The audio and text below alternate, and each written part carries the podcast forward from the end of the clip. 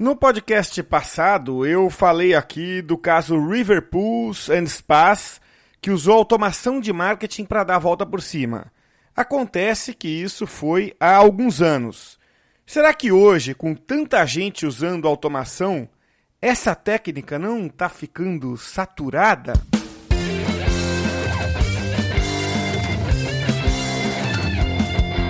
Meu nome é Cássio Politi, este é o podcast Takeaways e hoje eu trago insights de um bate-papo com o dinamarquês Joachim Ditlev.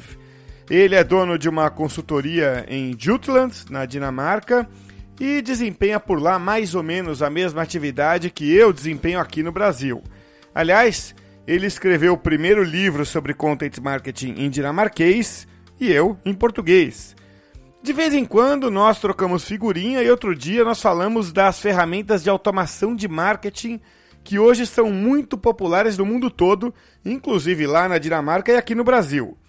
E eu perguntei ao Joaquim se a automação de marketing não corre o risco de começar a ficar saturada. Sim, isso pode acontecer, disse o Joaquim Ditlev. Acho que estamos na fase inicial e há oportunidades de começarmos um diálogo e realmente sermos úteis para o cliente com o fluxo que a automação fornece.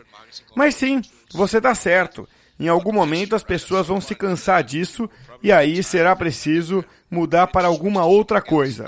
Numa perspectiva geral, marketing é mais uma questão de fazer algo que vai destacar você. Se todos os seus concorrentes fizerem a mesma coisa, que é automação de marketing, talvez não seja aí que você deva colocar o seu dinheiro nem a sua energia. É uma questão de estágio. Ainda estamos no começo, mas em algum momento, quando todos estiverem fazendo isso bem feito, veremos uma fadiga com pessoas cansadas da mesma técnica people get tired of it. Definitely.